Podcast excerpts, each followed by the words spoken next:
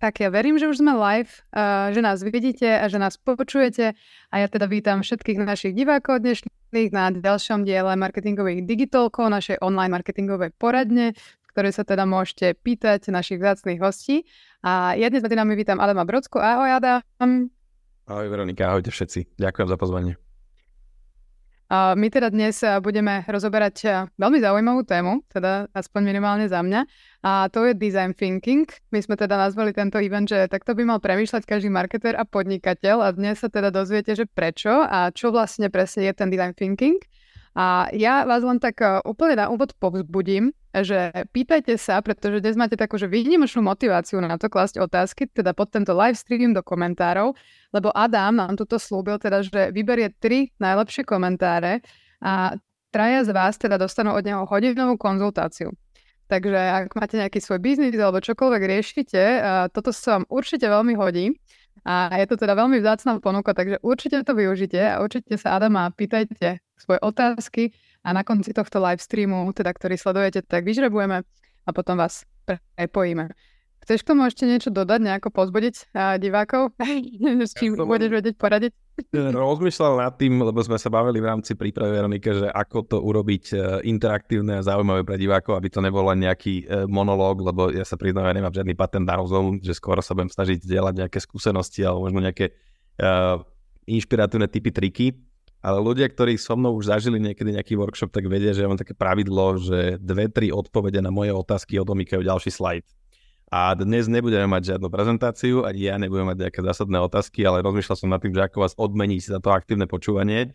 Tak e, ako Veronika povedala, e, tri, traja z vás, ktorí teda položia nejakú zaujímavú otázku, ktorá bude rezonovať, tak ja si budem robiť poznámky na pozadí a budem sa snažiť teda vybrať tie, ktoré najviac rezonovali a, a nejakým spôsobom potom vám pomôcť v rámci možností, ktoré budú k dispozícii.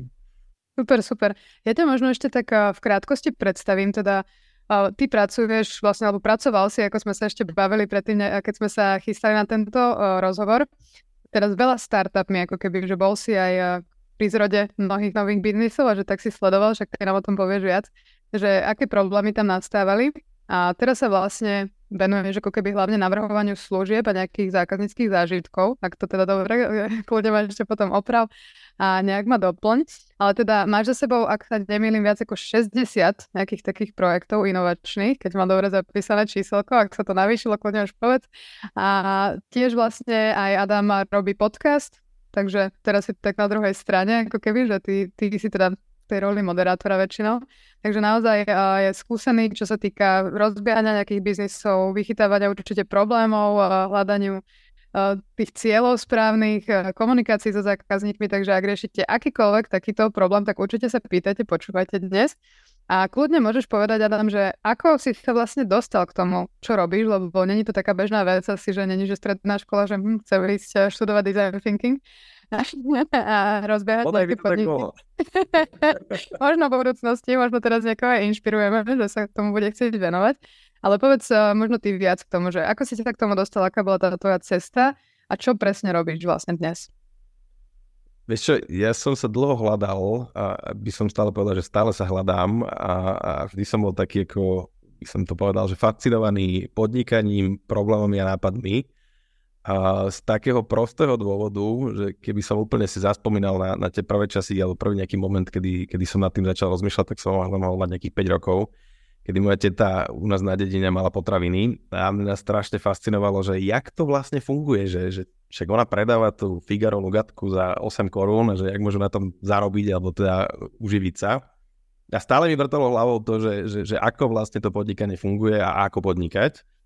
A potom sa to so mnou nejak ťahlo, že vždy, vždy som teda rozmýšľal nad tým, keď bol nejaký zaujímavý, uh, ošemetný problém, či už v škole, alebo proste v komunite s kamošmi, keď sme sa bavili o veciach. A bavilo ma hľadať nejaké netradičné nápady, ako by sa tie problémy dali riešiť. Až som teda skončil uh, pri štúdiu ekonomie, uh, kde som teda mal predstavu, že však tam by ma mohli naučiť, ako, ako vlastne vytvárať nejaké, nejaké zaujímavé projekty a, a stavať nejaké podnikania. Uh, ale to sa úplne nepotvrdilo v tom mhm. čase, tak som veľmi rýchlo pochopil na výške, že ja som ten typ, ktorý potrebuje si prakticky zažívať tie veci. No a tým, že som veľa, veľa teda skúšal, experimentoval, testoval, tak som sa dostal pracovne ako projektový manažer do jedného inkubátora, a, ktorý teda fungoval v vtedejšom Impact Hub v Bratislave, a, kde sme a, vlastne sa snažili navrhovať pre začínajúcich e, podnikateľov, začínajúce startupy, prípadne nejakých podnikateľov, ktorí sa snažili spoločensky prospešne podnikať, alebo neziskovky, ktoré chceli udržateľnejšie, tak sme pre nich pripravovali vzdelávacie programy, alebo tie inkubátory, kde prišli, a boli tam nejaké 3-4 mesiace, boli uh, vlastne, uh, mali k dispozícii rôzne workshopy, praktické tréningy, niečo obdobné ako digitálna univerzita, ale teda zamerané špecificky na, na buď začínajúce alebo rozbiehajúce projekty. No a prepájali sme ich s rôznymi teda odborníkmi z praxe, či už na marketing, obchod, stratégiu, získavanie investícií a podobne. No a, tým, že sme robili viacero takýchto vydaní, tak počasie som si začal všímať taký jeden trend a taký jeden... No, stávalo sa totiž to, to, že častokrát to boli extrémne šikovní a talentovaní ľudia, robili na tom svojom nápade uh, tak úprimne zamilovaný uh, rok, dva, minulý kopec energie, času, peňazí. A, a keď ten produkt, službu alebo nejaké riešenie spustili na trh, tak tá reakcia zákazníkov bola, že eh. a to asi úplne nechcete, keď obetujete e, úspory rodiny, kamošov, známych svoje a ešte potom dva roky svojho života, tak uh, ma to tak frustrovalo, že som s nimi zdieľal tie, tie, tie frustrácie, že však vymysleli sme dobrú vec, veríme tomu, chceme zmeniť svet, máme tu, máme tu pozitívnu energiu, ale nedarí sa to tak som to začal trošku viac skúmať a dopatral som sa k jednej také štatistike a, z amerického trhu, a, ktorá teda vychádzala zo štúdie stoviek startupov, ktoré teda e, buď to dali, alebo to nedali. A snažili sa v tej štúdii tí, tí výskumníci viac menej zistiť, že čo je top 20 najčastejších dôvodov, prečo začínajúce projekty zlyhávajú. No a číslo 1, uh, až 42% uh, tých startupov, ak to nedalo, tak to bolo kvôli tomu, že neriešili relevantnú potrebu svojich zákazníkov. A, a to bolo niečo, čo mňa tak akože zaujalo, tak to nejakým spôsobom zase ďalej, ďalej nejakým spôsobom skúš, skúmal. A, a zistil som, že áno, že častokrát uh, máme ľudia, ako ľudia tendenciu proste hneď zamilovať sa do toho riešenia a, a byť hneď kreatívny, ale nevždy, nevždy teda skúmame uh, tie potreby tej našej cieľovej skupiny. A, a to bol vlastne taký akože prvý kontakt uh, s nejakým akože cieľeným zvedomovaním si uh, inovačného procesu, dizajnového myslenia a servis dizajnov ako disciplíny, ktoré sa vlastne venujem dodnes. Takže zrýchlenie od 5 rokov až, až po prvé povedomie si, že prečo treba uh, poznať potreby zákazníkov až tomu, že čo vlastne robím dnes. Super, ďakujem ti za toto zhrnutie. A Ty si teda ešte nespomenul to slovo design thinking, ale ja to tak rovno, rovno otvorím, že je to to, že spoznávaš potreby zákazníkov, alebo je za tým ešte niečo viac, že možno môžeš to tak predstaviť, že ako to funguje, čo je to vlastne za, za nejaký systém premýšľania? Je to širšie, ale ten, ten základný princíp je práve to, že uh, je to kvázi akože dizajnový proces alebo nejaký, nejaká stratégia uh, pre kreatívne riešenie problémov, ktorá je postavená na, na človeku, alebo teda, ktorej stredovodom je človek. A ono to vychádza z toho, že, že častokrát my k tomu tvorivému procesu, keď sa aj s ľuďmi rozprávam o tom, že ako vyzerá váš tvorivý proces, tak dostávam spätnú väzbu, že nad tým som ja nikdy nerozmýšľal. A je to prirodzené, lebo väčšina z nás tvorí pocitovo, že, že nemáme za tým na mhm. pozadí zvedomené, že čo sú tie okolnosti a podmienky, ktoré nám pomáhajú dostať sa do toho čvungu pomyselného, a, alebo, alebo v, akých, uh, v akých postupnostiach, v akých procesoch proste sa nám darí najviac prinášať nejaké užitočné, zmysluplné nápady a riešenie. A, a ja by som to prirovnal k tomu, že, že aj keď e, chodíte niektorí fyzioterapeutovi alebo proste za nejakým fyzickým trénerom športovým, tak uh, asi ste zažili situáciu, kedy vám ten váš tréner alebo trénerka vysvetlili, ako fungujú niektoré svaly, ako sa hýbu, ako správne dvíhať nejaké predmety, aby vás neseklo v krížoch a podobne. A, a toto je obdobné, že ten design thinking je vlastne uh, myšlienkový proces alebo zmapovaná stratégia, ktorá, ktorú teda v 60. rokoch minulého storočia na Stanforde začali definovať programom Human Centered Design a viac menej vychádza z toho, že, že zadefinovali alebo zmapovali myšlienkové pochody a procesy toho, ako dizajneri rozmýšľajú, keď sa snažia riešiť nejaký problém.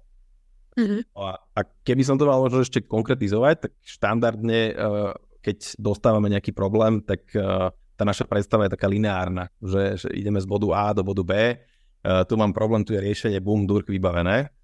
Lenže v tej realite, keď sa snažíme prinašať nejakú inováciu, zlepšovať produkty, služby, rozvíjať nejaké podnikanie, ktoré tu ešte predtým nebolo, tak ten proces vyzerá trošku inak. Že je niečo, čo si objednáme z výšu a potom nám príde zamotané, zamotaná línia, e, ktorú treba proste rozuzliť. A práve ten design thinking, alebo teda metóda dizajnového myslenia nám pomáha oprieť sa o nejaké prístupy, postupy, myšlenkové pochody, nejaké frameworky a štruktúry, ktoré nám vedia ten chaotický a neistý inovačný proces trošku rozmzlovať a aby sme sa mali o čo oprieť a možno sa v tom vedeli lepšie zorientovať a, a, a prísť nakoniec bez nejakej zásadnej újmy. Mm-hmm, super, k tomu sa určite ešte budem chcieť dostať, že ako teda ten proces vyzerá. Ale možno ešte predtým, než sa do toho pustíme, tak kto vlastne vie využiť ako keby všetko ten design thinking? Lebo znie to tak, že dizajnéri, alebo teda viac tak eh, padlo slovo ten design, že si predstaví možno nejakého naozaj, že dizajnéra, ktorý robí nejaký vizuál. Ale asi to tak teda nie je, predpokladám, že kto všetko to vie použiť. Napríklad aj určite nasleduje veľa marketérov, že vieš to aj keby v marketingovej stratégii nejako aplikovať, alebo kto všetko teraz z toho môže vyťažiť tak dizajneri z toho už ťažia a ja skôr sa snažím tým prihovárať ľuďom, ktorí nemajú ten, ten, to, to dizajnové zákulisie, a pretože uh, bude to znieť tak možno genericky a univerzálne, ale naozaj, že, že dá, sa, dá sa v tom nájsť uh, akože široké spektrum cieľových skupín, ktoré to môže využívať. A nejde ani tak o to, že kto to využíva, skôr ide o to, že v akých situáciách, a pretože uh, to dizajnové myslenie viac menej je o tom, že riešime kreatívnym spôsobom problémy, ktoré nie sú úplne jednoduché na riešenie. Čiže môže ísť nejaký problém, by som povedal, že taký ošemetný alebo, alebo, alebo nejaký zapeklitý, že niečo, čo buď ste už skúšali riešiť v minulosti a nepodarilo sa vám, a môže to byť problém, ktorý sa týka budúcnosti, že neviete jeho dopady a, a následky toho riešenia vlastne zanalizovať vopred. Nie je na to jasná odpoveď, nedá sa to úplne odmerať a, a, a tá, tá vlastne implikácia toho celého môže, môžete to aplikovať vlastne aj na to, že ja neviem, kariéra je, je krásny dizajnový problém, že, že som na tej strednej škole a neviem sa rozhodnúť, kam ďalej ísť, lebo mám strašne veľa možností a rozhodovaciu paralýzu. A teraz ako si to otestovať ešte predtým, ako sa pustím naplno do toho, že chcem byť investičný bankár alebo proste doktor a tak ďalej a tak ďalej. Marketingová stratégia to. Častokrát uh, fungujeme na základe toho, čo nám už fungovalo v minulosti, ale, ale časom možno ste to marketéri alebo podnikatelia zažili, že to, čo vám fungovalo v minulosti, tak už nefunguje teraz, lebo jak Mišo Pastier uh, hovorí, že žijeme v dobe chaosu a, a neistoty, alebo teda nepozornosti a, a preto akože neustále sme vystavení tomu, že sa musíme meniť, adaptovať, vymýšľať nové prístupy. A, a práve na to ten design thinking je perfektný, pretože vychádzame z toho, že, že keby som teraz príklad, že rozlejem kávu na stôl, tak na to asi nepotrebujem design thinking, lebo to je jasné riešenie, alebo ak máte nejaké iné situácie, ktoré, kde máte jasnú predstavu o tom, ako sa to dá riešiť a ste presvedčení o tom, že to bude fungovať, ten design thinking je skôr na tie náročnejšie situácie v zmysle mám produkt, mám službu, nefunguje to podľa nejakých predstav, chcem vymyslieť nejakú novú prídanú hodnotu pre tých zákazníkov, neviem, čo sa mám chytiť, chcem inovovať a tak ďalej a tak ďalej. Čiže asi takto nejak som to zarancoval. Mm-hmm. Čiže v podstate naozaj môže to využiť každý. A, tak ak môžeš teda tak približiť bližšie, že ako teda vyzerá ten proces a ako sa to líši od nejakého klasického riešenia problémov, ako teda, hej, že utrem a rozliatu kávu, tak keď je ten eh, proces zložitejší, alebo teda ten problém, tak ako vyzerá naozaj, že krok po kroku, ako na tým premýšľať? Ja by som to možno ilustroval na, na mm, jednom príklade uh, zo 40. alebo 50. rokov minulého storočia z Helsing, kedy mesto prišlo s tým, že potrebujeme novú plaváreň. Mm-hmm. A, a tak vypísali architektonickú súťaž, pozvali si renovovaných architektov, prišiel deň D, kedy, kedy teda mali prezentovať výsledky a tie akože úspešné návrhy. No a postupne prezentovali a zrazu prišiel jeden architekt, ktorý len rozroloval výkres na tabulu a všetkým padla sánka. Ale nie kvôli tomu, že by teda ju ohúril uh, nejakou architektúrou a vizualizáciou, ale až tak rozhorčené, tá poroda bola naštvaná, lebo on im tam len vyroloval plán mestskej hromadnej dopravy. A oni na pozerajú, že ale my sme si objednali niečo iné. A on im hovorí, no dobre, však ja som pochopil, čo ste si objednali, ale išiel som sa pozrieť na tú existujúcu plávareň, ktorú dnes máte. Kapacita dostatočná, technické vybavenie perfektné, obkladačky držia na stene, nepotrebujete novú plaváreň, pretože jediné, čo tej plavárne chýbalo, boli ľudia. A, mm. tak som išiel na ulicu a snažil som sa s tými občanmi rozprávať a, a zisťovať, že ako vnímajú akože možnosti na šport, čo si myslia o plávaní, ako často chodia a podobne, že snažil sa pochopiť a navnímať ten kontext a zistil, že, že bariéra, prečo, prečo uh, tí obyvateľia Helsing nechodia plávať, je tá, že autobusové spojenia, ktoré tam chodia, chodia medzi 8 hodinou ráno a 4 hodinou po obede. Čo boli časy, kedy väčšina tých ľudí, ktorých tamto mesto chcelo dostať a podporovať ich zdravý životný štýl, boli v práci, takže reálne sa tam nemali ako dostať, takže mali bariéru na ceste, na ceste k tomu, aby to bolo pohodlné. A jeho odporúčanie nebolo, že musíme postaviť za niekoľko miliónov proste novú stavbu, ktorá by bola drahá, dlho by trvalo, ale vieme prísť jednoduchším, dostupnejším riešením a to práve vyznačil na tom výkrese, kde mal tri uh, najfrekventovanejšie autobusové linky, uh, ktoré vám zvýraznil a povedal, že tak pridajte 2 hodiny skorej a 4 hodiny po a uvidíte, ako sa to zmení. A toto je ilustrácia toho, že ten design thinking kvázi o takých dvoch fázach, že nejdeme byť hneď kreatívni, že najprv sa zastavíme a snažíme sa pýtať a, a v prvom rade pochopiť ten problém, lebo je to o dvoch fázach, že snažíme sa pochopiť, čo je ten skutočný a správny problém, ktorý potrebujeme vyriešiť a až potom ideme hľadať, čo je to správne riešenie a, a častokrát, keď o, dodržíme ten postup, tak to riešenie môže byť o mnoho jednoduchšie, o mnoho lacnejšie, o mnoho dostupnejšie a, a o mnoho potom aj škálovateľnejšie s väčším dopadom. Takže toto je taký zrýchlený uh, praktický príklad, mm-hmm. si pod tým môžete vlastne predstaviť. Pri tomto mi napadlo, že ale ako zistím, že to moje riešenie, možno, že ktoré som si na, vymyslela, alebo ktoré si myslím, že je to správne, že nie je to správne. Lebo tam teda prišiel niekto, kto im to ukázal, ale možno nie vždy je tam nejaký dizajner, ktorý mi to ukáže, že viem aj ja nejako prísť na to, že overiť si, či ten môj produkt alebo moja služba alebo to riešenie bude fungovať. Častokrát sa deje práve to, že, že ideme a najprv sa popálime na tom, že máme vymyslené riešenie, investujeme do toho kopec času, energie, peňazí a potom hľadáme spôsoby, ako by sa to dalo zachrániť. A, ale ono je to vlastne štrukturované do takých štyroch fáz, ktoré ilustruje veľmi dobré schéma tzv. dvojitého diamantu, alebo double diamond, ak by ste to niekedy hľadali, a, ktorá viac menej popisuje to, že na začiatku, keď začíname riešiť nejakú tú našu inovačnú výzvu, tak a, je dôležité ísť trošku viac do šírky a, a zapájať tzv. divergentné myslenie, ktoré nám pomáha a, vymodelovať si, alebo teda e, vytvoriť si viacero možností, ktorými sme sa mohli uberať. A tá prvá fáza, okrem teda toho divergentného myslenia, tak je o tom, že sa snažíme explorovať alebo trošku viac skúmať ten problém a zapájame empatiu, čo je, by som povedal, že extrémne dôležitý, je kľúčový, kľúčová zručnosť 21. E, storočia, ktorú verím, že teda budeme potrebovať stále viac, preto je dôležité si to osvojovať, ale tá empatia spočíva v tom, že, že v tej prvej fáze si zodpovieme na tú otázku, že kto je vlastne tá naša cieľová skupina lebo stále, a možno, že to poznáte aj vy poslucháči, že sa stretávame s tým, že keď sa opýtame ľudí, ak ste marketéri a máte svojich zákazníkov a poskytujete teda profesionálne služby a opýtate sa svojich zákazníkov, že kto, kto sú vaši zákazníci, tak to najčastejšia odpovede, že všetci. Ale to je také, by som povedal, že želanie, ktoré všetci by sme radi mali naplnené, ale ale tá realita je taká, že aj keď môžeme mať akože celú populáciu ako potenciálnych zákazníkov, tak máme tam rôzne charakteristické skupiny, ktorých potreby sa úplne líšia a, a majú úplne iný životný kontext. Takže preto v tej empatickej fáze je extrémne dôležité si najprv povedať, že kto sú naši zákazníci, navnímať, čo všetko o nich vlastne dnes už vieme, pomenovať otázky, ktoré by sme sa chceli o nich naučiť alebo čo by sme lepšie chceli pochopiť a na základe toho potom ísť do terénu a reálne sa s nimi rozprávať. Že, že nerobiť nejaké kvantitatívne dotazníky alebo teda sledovať dáta, tie sú samozrejme dôležité, ale keď začíname s niečím na zelenej luke, tak eh, v tej empatickej fáze je extrémne dôležité uh, pochopiť ten kontext, ísť do toho kvalitatívne, zažiť si to, alebo teda vedieť sa cítiť do, do, do topánok toho druhého a potom sa hýbať ďalej. Čiže tá prvá fáza je empatická, uh, následne potom zapájame ďalšiu kľúčovú zručnosť 21. storočia, to je nejaké analytické alebo kritické myslenie, kedy z toho, čo sme navnímali, pozorovali, počúvali, uh, videli u tých ľudí, tak uh, sa snažíme identifikovať, že čo môžu byť tie čiastkové problémy.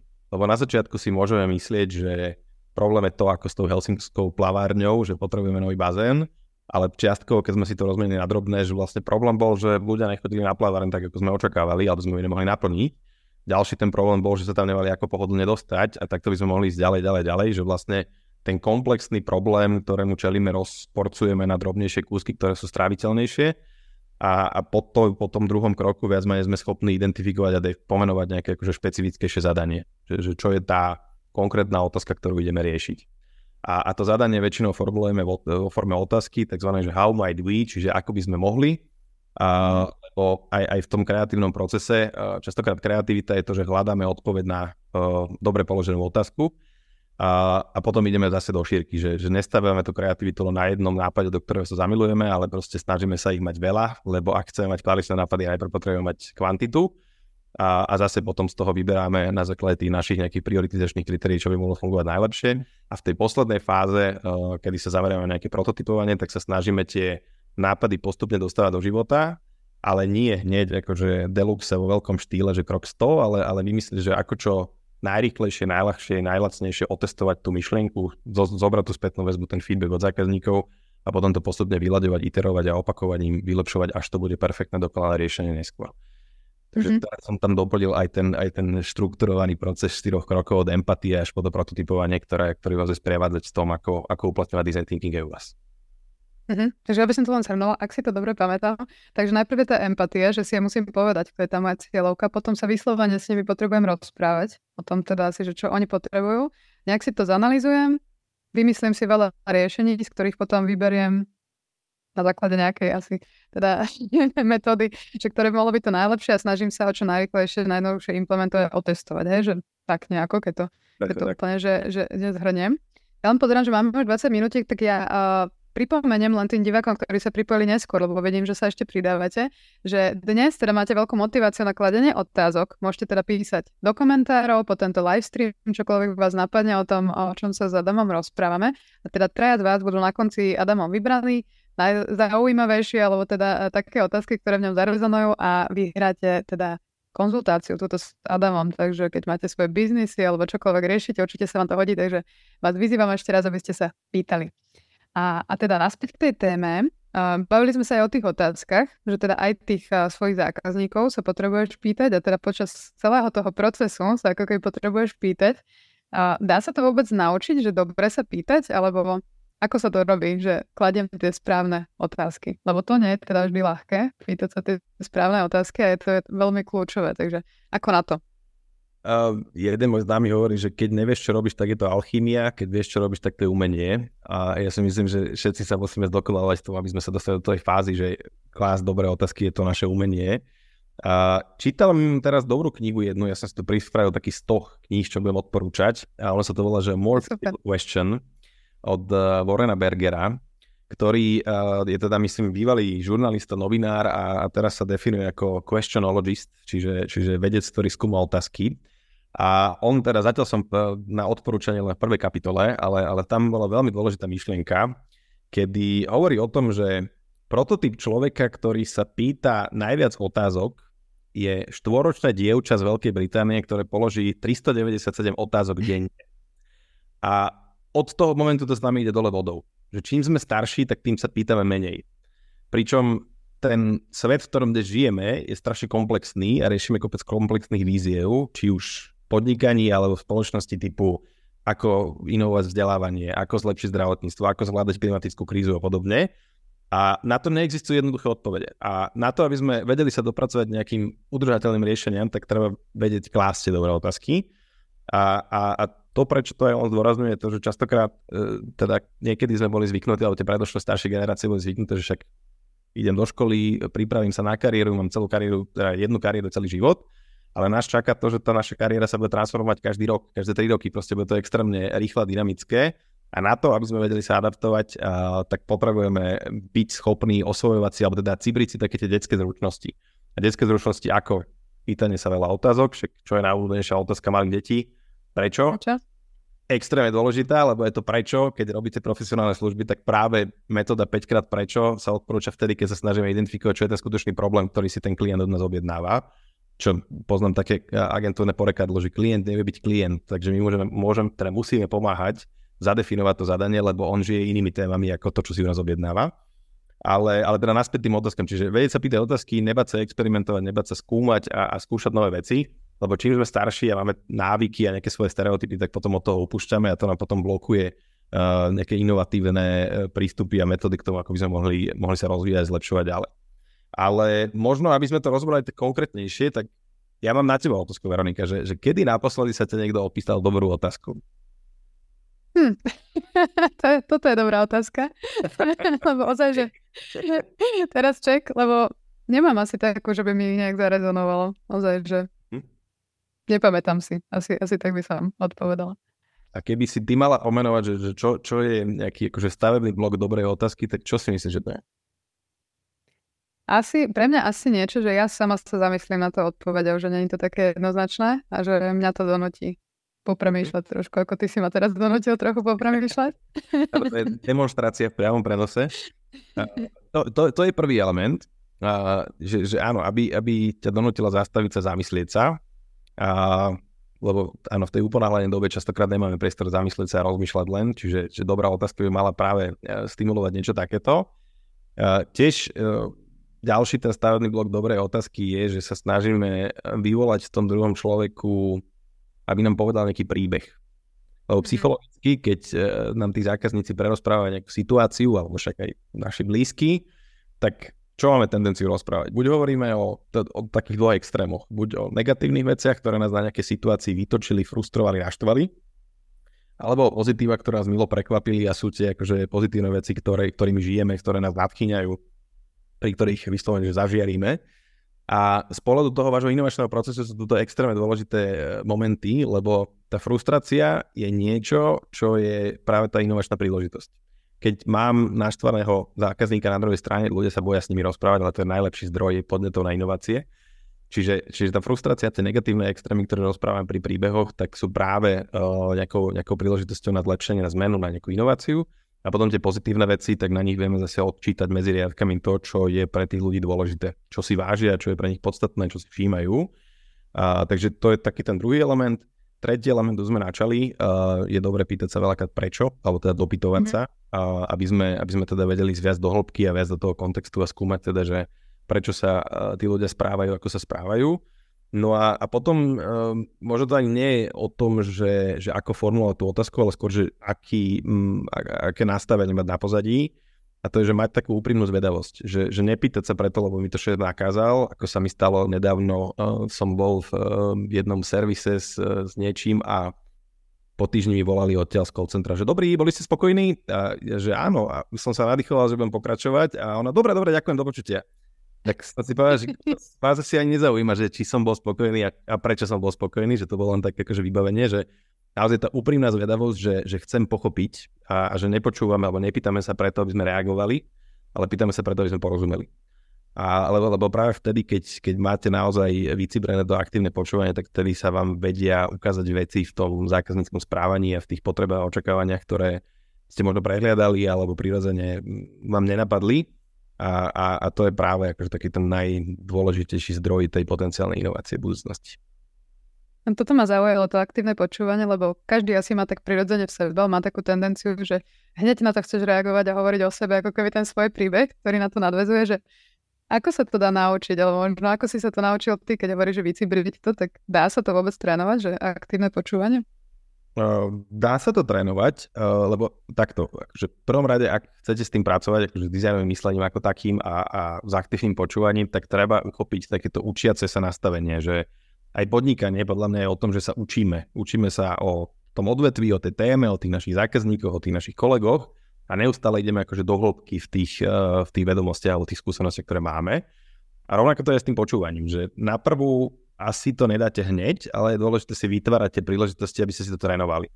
Pre mňa, čo mi pomohlo tým, že sa živím práve tým, že keď navrhujeme nejakú službu uh, spolu s klientami, tak súčasťou toho je kvalitatívny výskum, že naozaj veľa rozhovorov robíme s tými klientami alebo zákazníkmi naš, našich klientov, kde sa snažíme pochopiť do hĺbky, ako žijú, ako fungujú a odkedy sa toho venujem, tak akože nemám to napočítané na jeden, presne na jeden rozhovor, ale reálne už môžem povedať, že to je niečo vyše tisíc rozhovorov, ktoré som takto absolvoval. A, a každý ten ďalší rozhovor bol pre mňa práve tá skúška, že, že ako a ja som veľmi extrovertný typ človeka, takže nemal som problém s tým, aby som veľa rozprával a dominoval konverzáciám, čiže to bol pre mňa extrémny tréning. Ale uvedomovať si, dôležité je, že máte príležitosti, kde to môžete skúšať a potom uvedomovať si to, že keď položím otázku, tak si vedome kusnúť do toho jazyka a pracovať s tým tichom a nechať toho človeka, človeka sa teda vyrozprávať alebo zamyslieť sa nad tým. Dôležité určite pri tom pracovať s nejakými proste poznámkami, že, že dokumentovať si tie veci nechať tomu človeku nielen priestor, ale potom aj ho tak akože pozbudia vytvoriť takú uh, otvorenú atmosféru dôvery, kedy oni sa vám radi zdôveria a, a vyrozprávajú s tými vecami. Ale je to hlavne o tom návyku, že, že vytvárať si ten priestor, keď sa s tými ľuďmi môžete rozprávať a vedome si predtým povedať, že tak toto je set otázok, ktoré ma zaujímajú, lebo som zvedavý na tú tému, som zvedavý na toho konkrétneho človeka a keď sa s nimi rozprávam, tak akože všímam si aj sám seba, ako reagujem a, a či, či mi myšlienky odchádzajú niekde inde, alebo len počúvam, alebo že, že naozaj napríklad v tomto nie je hamba uh, byť ticho a nevedieť nadviazať hneď. Uh, mm. Lebo ak neviem nadviazať hneď, tak to znamená, že fakt som počúval a nerozmýšľal som nad tým, čo ti poviem pri štvrtej otázke, ktorú sa ma budeš pýtať ďalej. Chápeš? Takže... Teraz by som mal byť ticho, hej, aby som potvrdila, že... No je, v tomto je to trošku iný kontext, ale chápeme sa. Jasné. A keď sme pri týchto rozhovoroch, tak uh, má otázku, ktorá teda súvisí s tým ako keby s povedaním zákazníkov. A ona sa teda pýta, aká veľká by mala byť vzorka ľudí, s ktorou by som robila anketu, alebo teda asi ten rozhovor, kvalitatívny možno aj. Tak máš nejaké skúsenosti, že čo je nejaké minimum, alebo od čoho to závisí? Mm, určite je dobre začínať to kvalitou, lebo kvantitatívny prieskum je viac menej už o validácii toho, čo tam zistíte. Že pri tých kvalitatívnych rozhovoroch uh, vy viete navnímať o mnoho viac, lebo štandardne trvajú od 45 minút do hodiny a, a prechádzate si by som povedal takú lievikovú metódu, že najprv sa bavíte s tým človekom v nejakom širšom kontexte, že nebavíte sa o tom vašom produkte alebo službe, ale o tom, že čo v tom živote vôbec rieši, aby ste pochopili tú jeho situáciu, potom idete viac do hĺbky práve tieto rozhovory nám teda pomáhajú odhaliť, eh, odhaliť teda to zákulisie a možno nejaké akože detaily, ktoré by ste si možno nevšimli. A pri nich uh, je také odporúčanie, a je to aj štatisticky dokázané, že na každý segment alebo nejakú charakteristickú skupinu vašich zákazníkov potrebujete tak 4 až 5 respondentov. Je tam taká mm. krivka, že, že každý ďalší by vám povedal stále menšie mm, percento tej informačnej hodnoty. Že 4 vám povedia, myslím, že 93 alebo 94%, 5, 97% a potom už ten ďalší už to bude 0,7% a tak ďalej. Ale taká akože sedliackejšia pomôcka je, že keď už vás bude nudiť ten ďalší respondent, lebo už ste to počuli a vidíte tam tie vzorce správania, čo sa už opakuje, tak viete, že tých respondentov máte dosť. Takže pri kvalitatívnych rozhovoroch 4 až 5 na segment a potom tá kvantita, tak tam už ideálne akože tie nejaké stovky, že, že mali sme projekt uh, dávnejšie, kde sme sa zamerali na, na zadanie, že ako zlepšiť zákazníckú skúsenosť klientov mestskej polikliniky. V kvalite sme mali nejakých 30, 35-40 respondentov, s ktorými sme reálne sa teda rozprávali o ich konkrétnych zážitkoch a situáciách, ktoré, ktoré teda zažili a snažili sme sa identifikovať nejaké slabšie miesta. A potom sme to validovali uh, tie najčastejšie bolesti a problémy, ktoré oni spomínali na kvantitatívnej vzorky, kde sme mali vyše 700 respondentov a tam už sme vedeli vyčísliť, že neviem, 67% ľudí má problém s tým, že nevie sa zorientovať v pravidlách v čakárniach relevantný problém, ako by sme mohli riešiť a tak ďalej a tak ďalej. Takže pri kvalite 4 až 5 a potom stovky. Mm-hmm, super, to som ani nečakala až tak konkrétnu odpoveď. Väčšinou je to také, že záleží. Takže super. A Lenka na to nadviazala ďalšou otázkou, teda na tieto rozhovory, že aký typ rozhovoru v rámci kvalitatívneho výskumu je vhodné použiť, či štrukturovaný, pološtrukturovaný alebo neštrukturovaný. Vidím, že zapisuješ si všetky, čo sa pýtajú, Všetky takže pýtajte sa ďalší. sa k tomu vedel vrátiť, ale um, no takto, akože ne, neočakáva sa od vás, že teraz, keď začnete, budete chcieť byť študentami design thinkingu a začať to aplikovať, že musíte byť akože tom perfektný, akože to príde časom, uh, ale uh, ono je dobre vždy mať, ja hovorím, že, že, že tú štruktúru, ako pripravať nejaký scenár, že, že definovať si vopred, že čo chcem zistiť a skúsiť tomu naformulovať nejaké otázky, že ako sa na to pýtať lebo väčšinou akože priame otázky, že čo by ste chceli, tak úplne nefungujú. Ale, ale uh, ten skript je polovica úspechu a polovica je to, že musíte byť pripravení reagovať na, na tú situáciu, na ten kontext. Lebo vy nikdy neviete, kto je na druhej strane. Či, či vám proste príde nejaký introvert, pokiaľ sú to ani vaši kamoši, ale nemali by ste sa s kamošmi, lebo tí teda e, vnímajú vaše produkty a služby subjektívne alebo subjektívnejšie Uh, takže že polovica je ten scenár, ktorý je nejaké vodítko, že si stále pripomínate, že, že, že čo sú tie ciele, ktoré, ktoré tam sledujete, čo chcete zistiť a, a funguje ako nejaký dobrý odrazový mostík. Ale o situáciách sa môže stať, že, že, že ten respondent vás zavedie na miesta, na ktoré ste vôbec ani nečakali, že sa dostanete z pohľadu tých tém a z pohľadu tých potrieb a očakávaní. Preto treba byť otvorený tomu, že, že, že viete flexibilne reagovať na, a zvedavo reagovať na, na to, čo bude spomínať. Čiže ja by som to, neviem, či to bolo, že tri možnosti, že štrukturovaný, pološtrukturovaný, neštrukturovaný, tak pološtrukturovaný.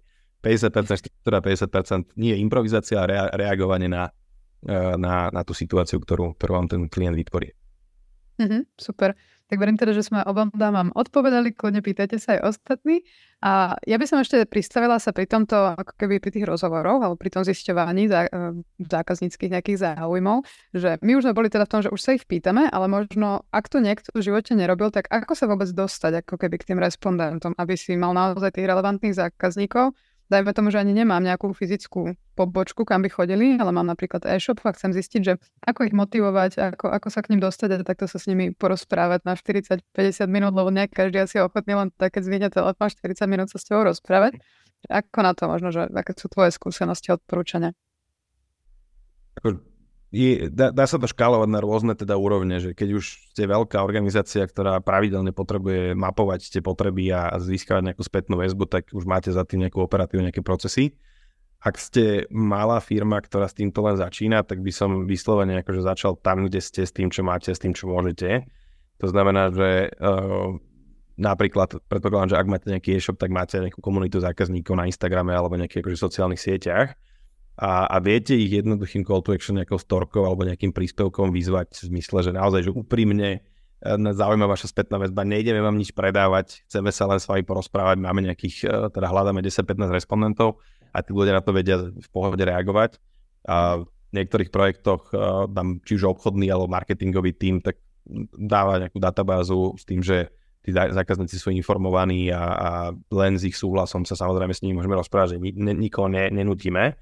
Ale čo je na tom perfektné, že viackrát sa mi už stalo, že som teda mal rozhovor so zákazníkom alebo zákazníčkou a že, že tie rozhovory fungujú ako taký perfektný nástroj na budovanie vzťahu. Že, že oni, oni mm. by sa, teda, a napriek tomu, že ja som nebol súčasťou tej firmy, že skôr som bol ako agentúrny človek, tak tá spätná väzba, jedna konkrétna zákaznička povedala, že viete čo, môžem sa vás niečo opýtať, alebo skôr len akože, že komentovať, že, že to, že sme sa takto rozprávali, tak je pre mňa signálom, že vy a vaša organizácia to so mnou myslí vážne.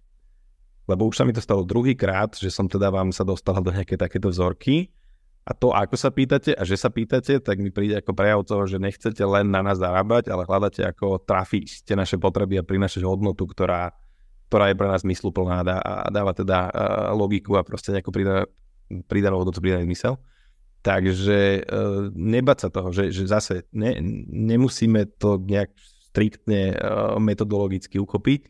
Uh, dôležité je proste začať dávať najavo tým zákazníkom tú zvedavosť, že pýtate sa ich na názor, zaujíma vás to, dať akékoľvek call to action v rámci vašich štandardných komunikačných kanálov, že robíte nejaký prieskum alebo proste nejakú iniciatívu, ako by ste mohli zlepšovať svoje služby a preto hľadáte respondentov a tí ľudia sú tomu otvorení, lebo tým, že žijeme tak rýchlo za alternú dobu, tak eh, veľa ľudí rado rozpráva a rado sa vyrozpráva, keď majú pocit, že sú vypočutí. Čiže ak to urobíte dobre, nie len získate nejaké, nejaké teda podnety a zaujímavé aha momenty, ktoré potom viete zužitkovať, ale aj tomu klientovi dáte najavo, že, že naozaj to s ním myslíte vážne a ste ochotní počúvať. Mm-hmm, takže to zároveň teda buduje vzťahy, čo je super. Uh, Margita ešte nadviazala svojou otázkou uh, teda na tieto rozhovory a ona sa chce spýtať, že ako dostať odpoveď aj z nespokojného zákazníka, ktorý nechce, alebo lepšie povedané, ako keby sa bál povedať, že s čím má problém. Aj napriek tomu, že mu poviem, že, to s tým, že som s tým v pohode a že mi to pomôže sa zlepšiť. Lebo niektorí ľudia teda majú tú bariéru, že nechcú hovoriť negatívny, možno feedback. To mne Na to fintu takú vizualizáciu, že, že keď sme začiatočníci v niečom, tak potrebujeme pozitívnu spätnú väzbu, aby sme si uverili, a keď sme pokročili, tak potrebujeme hlavne negatívnu spätnú väzbu, aby sme sa vedeli posúvať. A ja som úprimne nerazil na to, že by tí zákazníci nedávali spät, negatívnu spätnú väzbu. Dokonca som zažil situáciu, keď sme mali jeden projekt v energetike a volali sme nespokojným zákazníkom, ako teda agentúra tretej strany, že mali sme trošku akože filter, že, že keby som bol súčasťou tej značky, tak asi, asi prirodzene ľudia majú voči tomu taký odpor, že nechcem volať niekomu, kto je na nás nahnevaný, lebo na mňa nakričí a však logicky chápeme to. Nikto nemá rád konflikty. Uh, teda verím tomu. Uh, ale pamätám si, že, že práve sme volali týmto nespokojným zákazníkom a pýtali sme sa, že, že viete, že vidím, že ste boli nespokojní a zaujímalo mňa, že čo sa stalo, že prečo. A ten pán na druhej strane prečo som nespokojný? Ja vám teda poviem, prečo som bol nespokojný. A rozprával ďalej 45 minút bez toho, aby sme dali že akýkoľvek doplňujúci komentár alebo otázku. A to bola krásna ilustrácia, aj na to predošlo odpoveď, že teda otázku, že štruktúrovanie sme boli pripravení, že 20 otázkový skript, ale reálne stačila jedna dobrá, aby ten človek nám vyrozprával svoju autentickú skúsenosť a rozprával tak hodnoverne, že my už sme medzi tým akože to dokumentovali a videli tie podnety, s ktorými sa dalo pracovať. A práve od neho sme mali najužitočnejšie informácie. Čiže Uh, vôbec by som sa toho nebál. Uh, úprimne sa mi nestalo, že by teda tí ľudia akože prikrašľovali alebo zamužovali, lebo súčasťou akože tých skriptov snažíme sa tam vždy da- premietať do, do úvodu také intro, že vysvetľujeme tým zákazníkom, že našim záujmom nie je počuť uh, chválu alebo teda nejakú akože neobjektívne pozitívnu kritiku, ale chceme počuť tú ich autentickú skúsenosť a, a či už sú to pozitívne, negatívne veci, to je to, čo nás zaujíma, lebo len to nás je posúvať ďalej. Čiže ak ste vy úprimní voči tým zákazníkom, tak 98% zákazníkov je úprimných naspäť a, a preto máte tam aj tú poistku, že ak by ste natrafili na nejakého takého, ktorý vám nevie dať tú spätnú väzbu alebo proste nechce, tak zase, že 4 až 5 respondentov na jednu skupinu tých segmentov zákazníkov, predpokladám, že máte viacero, takže akože taký, taký aspoň začiatočnícky uh, scenár, alebo teda tá situácia má byť, že aspoň 15-20 rozhovorov si spravíte a tam už budete mať uh, potrebné aha momenty, ktoré vás posunú ďalej.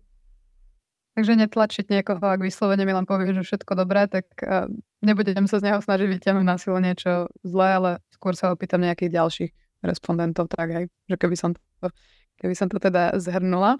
A pri, pripadla nám teda ďalšia otázka, že ako najlepšie motivovať klienta zanechať recenziu, napríklad na Google, na Facebooku a prosím o vaše tipy pre rodinný podnik poskytujúci remeselné služby. Viem, že dobre odvedenou prácou počkať, trošku som sa stretila. Viem, že dobre odvedenou prácou, ale feedbacky máme naozaj pozitívne, najmä mailové, telefonické, staršia generácia aj SMS-ky posiela, ale teda asi to potrebujú dostať na Google a na Facebook. Neviem teda, že či je takéto veci rieši, že ako tých zákazníkov motivovať, ale možno ako máš nejaký tip.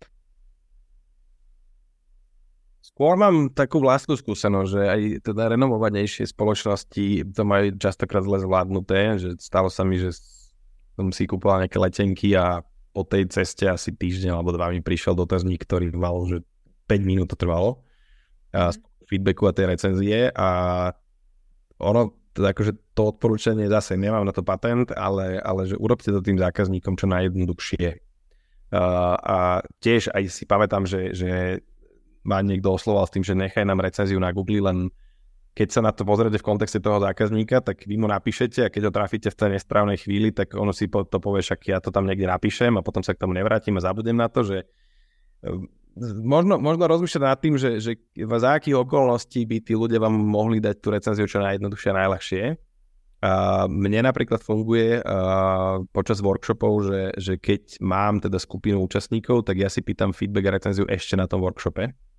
Mm-hmm lebo potom už ľudia sa k tomu nevrátia. Čiže chcem, aby mali priestor zamyslieť sa a mať tú reflexiu, keď uh, sme ešte tam, že mám na to vyhradený čas.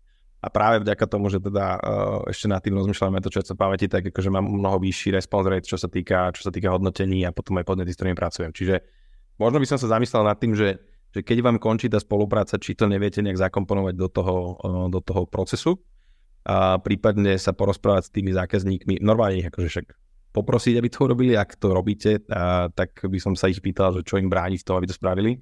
Samozrejme, že nie je takto, že trošku inak by som to možno formuloval, možno, že, možno, že k tomuto si dáme tú konzultáciu, uvidíme. A, a, že, že, že vyslovene, že pochopiť, ako najlepšie sa im tie recenzie dávajú, aby to bolo pre nich čo najľahšie. Lebo to, čo si častokrát ako poskytovateľe služeb neuvedomujeme, je, že my tými našimi službami uh, žijeme 24 hodín denne, 7 dní v týždni, lebo proste každý to má v hlave, zobudzate sa s tým, uh, zaspávate s tým, ale ten náš zákazník má úplne inú sféru pozornosti a možno tej našej službe venuje 1% svojho času a potom už tam súťažíme s inými vecami. Čiže zase je dôležité akože vnímať kontext toho zákazníka, že, že kedy ešte to má v hlave a, a kedy to vieme vystihnúť a ako načasovať vlastne tu, ten podnet, kedy by sme tu spätnú väzbu chceli. Mm, tak to je opäť ten design thinking. Hej, hej, hej. Kristýna nám dala ešte takú poznámku k tomuto, že ona presne takúto situáciu má ako skúsenosť, že keď sa dotazovali nespokojného hostia v hotelierstve a bol to ten najplodnejší feedback, ktorý ich teda najviac posunul a, a teda klient ocenil, že ho vôbec vypočuli a kontaktovali, takže to len potvrdzuje teda aj tvoj, tvoj príbeh. A prišla nám aj ďalšia, ďalšia otázka, že je vhodné sa takto pýtať, respektíve reagovať aj napríklad na Google recenziu, najmä negatívnu. Niekto dá jednu hviezdičku a nič viac nenapíše. A že PS 98% je 5 hviezdičkových. Takže asi sa teda pýta, že na tú jednu hviezdičkovú recenziu, že či nejako sa pýtať alebo reagovať podľa teba. Ak máte priestor sa k tomu človeku dopatrať že chce sa rozprávať, že prejaviť tú iniciatívu, že vás to úprimne zaujíma, není na škodu, len úprimne neviem, že ako toto funguje, že ak sú, ak sú anonimné a proste niekto vám tam len chce uškodiť, čo sa stáva, a nehovorím, že často, ale proste zažil som aj také situácie, tak asi nie, ale uh, stále, že ak máte na to priestor a chcete to pochopiť, tak ono je vždy dobré, že hľadať takéto extrémne situácie, lebo aj aj s tými respondentami, keď sa rozprávate a robíte si nejakú tú úvodnú segmentáciu, tak na to veľmi dobre funguje práve pomenovanie nejakých tých extrémnych situácií alebo extrémnych person. Že príklad, keby ste teraz boli najatí ako inovačná agentúra na zlepšenie skúseností na letiskách a chcete identifikovať takéto extrémne persony, tak je dobré napríklad sa zamyslieť nad tým, že z pohľadu frekvencie, kto tam ako často býva. Že určite je dobré sa rozprávať s tými najčastejšími, čiže nejakí obchodní cestujúci, ktorí lietajú raz za týždeň a potom sa baviť s ľuďmi, ktorí lietajú raz za rok alebo raz za tri roky lebo každý ten typ zákazníka si všíma iné veci. A, a, a to je podobné aj s týmito akože spokojnými a nespokojnými, že spokojní vám povedia, prečo vás milujú a čo si na vás všímajú, tí nespokojní zase vám dajú vstupy, že, že čím ste ich nahnevali, naštvali, frustrovali. A vždy je dobré uh, urobiť ten proaktívny krok k tomu, že, že sa chcete rozprávať, chcete to pochopiť. To ale negarantuje, že všetci zákazníci sa s vami budú chcieť rozprávať, ale zase nemáte jedného zákazníka, máte ich viacero, takže ne, nezastaviť sa na tom, že jeden je telefón, ale pokračujem ďalej. Tak možno to bolo aj omyl, to je tam hviezdička. si vás niekým pomýlili, aj to sa môže stať. A Zuzana teda ešte píše, že zjednodušiť to napríklad presmerovaním na web alebo Facebook. Samozrejme, ako bolo spomenuté za čerstva, mne to pomohlo, ale áno, je obťažné niekedy tú recenziu dostať, aj keď tam spokojnosť bola, takže to, to tiež pozdielala svoju skúsenosť. A späť ešte k tomu design thinkingu, my sme teraz sa teda venovali hlavne tej keby časti tých otázok, ale tam teda nasledujú tie ďalšie kroky, že ako to vyzerá teda potom, že keď ja si vyzbieram tie otázky, už sa pýtam tie správne otázky, ako potom vyextrahovať z toho to, čo sa mi naozaj hodí a ako keby si tak upratať, že to, čo je najdôležitejšie. Mm-hmm. Keď to interpretujeme, tak sa snažíme pozerať hlavne na to, že čo sú tie potreby, ktoré zachytávame v tom, v tom rozhovore. Lebo nie vždy uh, tú potrebu vieme naplniť len my, že tam sú proste nejaké iné alternatívy. A na to je dobrý príbeh uh, z um, McDonaldu, keď v 90. rokoch v Amerike sa snažili vylepšiť milkshake ako produkt. A um, najprv sa išli pýtať zákazníkov a pýtali sa, čo by ste chceli, aby bol ten produkt lepší. Tak oni dali nejaké vstupy a na základe toho tých vstupov zákazníkov to zapracovali, ale nič sa nestalo. Lebo nemôžeme sa pýtať priamo, že čo by ste zlepšili, lebo my ľudia zase predstavivosť máme podvedomú, nie vždy ju rozvíjame a cíbrime si veci, to znamená, že ľudia si nevedia predstaviť to, čo si nevedia predstaviť, lebo si to nevedia predstaviť. Preto keď sa opýtate ľudí, čo chceš lepšie, no ja neviem, čo chcem lepšie a, a musíte ísť na to trošku z iného uhla pohľadu. No a títo výskumníci, uh, ktorí teda robili na tom projekte, tak presvedčili uh, McDonald's, že dajme tomu ešte druhú šancu, ideme to skúsiť inak a najprv si všímali na tých reštauráciách, že nejaké, nejaké vzorce správania, že kedy sa predá najviac milkshakeov. Tak videli, že hlavne v ranných hodinách, potom sa snažili identifikovať, aký typ zákazníka si ten milkshake nakupuje a počasie videli ten vzorec, že uh, to boli väčšinou jednotlivci, ktorí prišli, kúpili sa len ten milkshake a odišli autom preč. Keď toto mali potvrdené ako nejaký vzorec správania toho zákazníckého, tak potom tí ľudí začali odchytávať a oslovať, že mám na vás tri otázky, chcem len pochopiť, že ako tie veci vidíte prvom rade, uh, na akú prácu si ten milkshake najímate? Čo pre vás má ten milkshake urobiť, aký, akú potrebu má naplniť? A, a to, čo z toho vypadlo, ako odpoveď, alebo ako tá potreba bola, že potrebujem zostať, uh, teda zabaviť sa po ceste do práce a vyriešiť raňajky a zostať síty až do obeda. Lebo mám zaneprázdnený život, ráno proste decka do škôlky, má, čaká ma hodina dochádzania po dielnici, a nestiam si pripraviť raňajky, takže akože toto je ideálna, ideálny spôsob, ako by som to mohol vyriešiť. Čiže využiť dochádzanie produktívne e, do práce, zasítiť sa, vyriešiť raňajky v mojom zaneprázdnom živote. To bola prvá otázka, že, že teda aký, aký job alebo akú prácu si objednávam. Ten druhý rozmer bol, že no dobre, ale že tento problém máme vyriešiť asi niekto iný, že kto by to ešte mohol byť. Tak hovorím, že tak môžem si dať snickersku, ale to není úplne zdravé, lebo mi len vystrelí cukor, potom som zase hladný môžem si kúpiť sendvič na pumpe, ale neviem, či ste niekto niekedy jedli popri šoferovaní sendvič, mne sa to stalo asi mesiac dozadu a bolo to hrozná skúsenosť, čiže chápem, prečo to spomínali tí ľudia. A môžem si dať nejaký banán, môžem si dať proste nejaký, neviem čo ešte, že však čokoľvek e, z nejakého raňajkového sortimentu. Zaujímavé bolo, že ľudia nespomínali, že si môžem dať nejaký milkshake od konkurentov, že skôr spomínali mm-hmm. konkurentov. A keď teda toto im povedali, tak vlastne na tom ilustrovali tí zákazníci, že čo sú tie bariéry alebo nejaké bolesti, ktoré majú spojené s tými konkurenčnými produktami. A ten tretí rozmer, ktorý tam bol, teda tá tretia otázka bola smerovaná na to, že no dobré, ale že prečo teda preferujete ten náš milkshake, že v čom sme my lepší ako tí ostatní, ktorí ste vymenovali. No a oni na to hovoria, že no, vieš čo, ten milkshake je, že dobrá cena, uh, dobrá chuť, zaujímavý tento, že je to lacné, rýchlo dostupné, ale tá konzistencia, že keď si kúpim milkshake, tak ona proste musí sa to roztopiť, aby som to celé mohol skonzumovať, čiže predlžujem si ten, ten, tú dobu konzumácie, tým pádom som sítejší a dlhšie vydržím. A viem popri tom šoferovať, čiže pohodlne držím volant a pohodlne držím aj ten milkshake. A, a to sú pre mňa dva najdôležitejšie atributy, ktoré ten, ten produkt má. A to bolo niečo, čo si tí ľudia ani neuvedomovali predtým z McDonaldu, že aha, čiže my vlastne nepredávame milkshake, ale predávame riešenie potreby alebo naplňanie potreby zasytiť sa po ceste do práce. A zasytiť sa po ceste do práce mám aj iné spôsoby, ako sa to naplniť. Ale zrazu, keď nad tým takto uvažovali, tak keď tú kreativitu, kreativitu vlastne zapojili, tak sa nepýtali, že ako vylepšiť ten produkt, ale ako predlžiť ten pocit úžitku z toho zasítenia sa po ceste do práce. A veľa inovácií, ktoré tam vlastne zapracovali, nebolo to o produkte, bolo to napríklad o procesoch, že, že premiestnili tú mašinu, kde vyrábajú, teda, ktorá dávkuje milkshakey bližšie k pokladňam, aby vedeli rýchlejšie obsluhovať zákazníkov. V rámci e, menu e, dávali také tie držiaky e, na poháre, to si pamätáte, 90. 2000 roky na to bolo na Slovensku, myslím, po 2000 lebo ne všetky auta mali držiaky na poháre a podobne. Ale najväčšia inovácia, ktorú spravili v tom čase, bola, že zúžili slámky.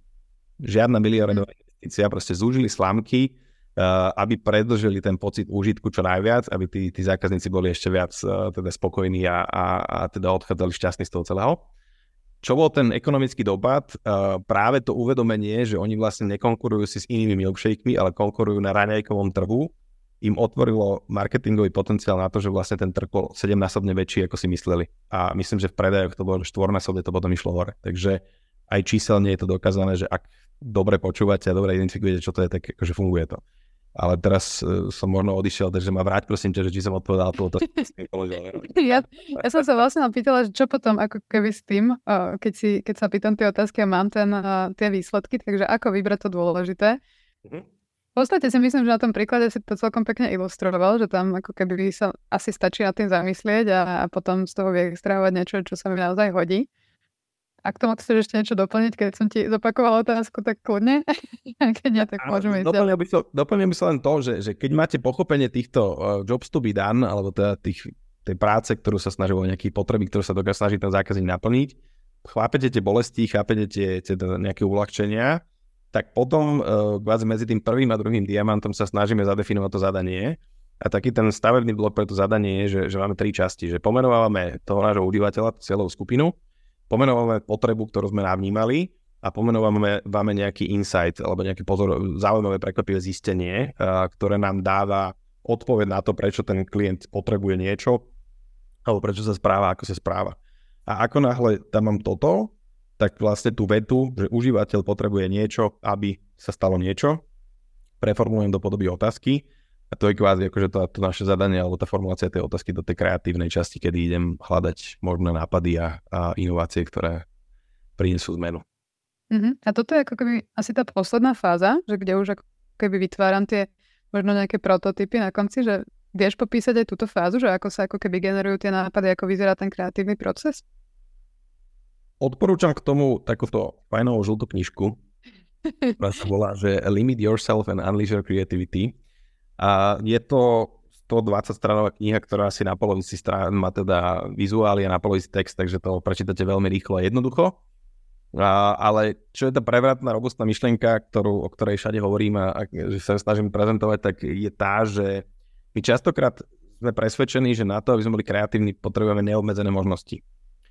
Ale paradoxne to nás paralizuje najviac. Že keď si predstavíte situáciu, že mám čistý tento hárok papiera, mám niečo začať písať, tak nevieme sa od ničoho odraziť. A, a tento Ralph Burkhardt eh, hovorí o tom, že, že cieľene si dávať tieto limity obmedzenia práve nás drivuje v tom, aby sme boli viac kreatívnejší a vynaliezaví.